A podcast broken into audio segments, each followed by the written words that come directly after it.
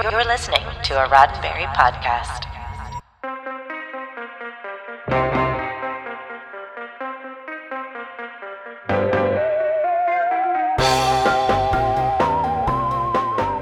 Webster's 23rd Century Dictionary of Galactic Standard defines backdoor as devious or indirect, which explains why even today television has a thing known as the backdoor pilot.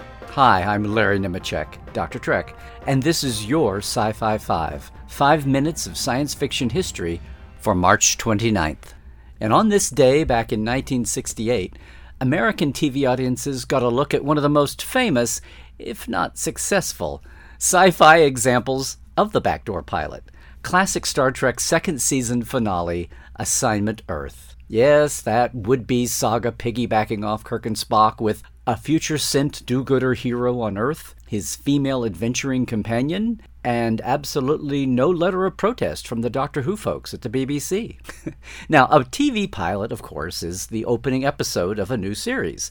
Some lucky TV shows, like all the modern Star Treks, are spin offs and really born pre sold. Think Angel from Buffy or Gomer from Andy. Most new series, though, have to fight just to get commissioned. In 2016, Variety estimated that only a little more than a quarter of all pilots made for U.S. television proceed to the series stage. So, the boost of an existing series' birthplace with its budget is what a backdoor pilot is all about. Happy Days and Fonzie had already jumped the shark, but still had enough eyeballs watching when they launched Robin Williams and his goofy alien Mork into pop culture orbit. Now, Star Trek creator Gene Roddenberry had already tried his Gary 7 idea at NBC West Coast before Star Trek ever sold. Two years later, his friend and colleague Art Wallace had shown a pilot spec script, Space Cop, to NBC East Coast that got good vibes. So, encouraged from both coasts, the two buddies agreed to join forces.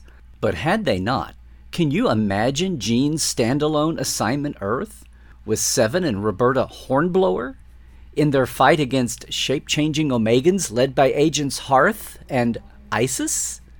And a weekly opening setup like, In the hands of this one man could rest the future of all mankind. His name? Gary Seven. Born in the year 2319 AD, the only survivor of Earth's attempt to send a man back through time to today. Assignment Fight an enemy who is already here, trying to destroy us. If he fails, there'll be no tomorrow. Freeze frame. But that's not what we got. Thank goodness for backdoor pilots, right?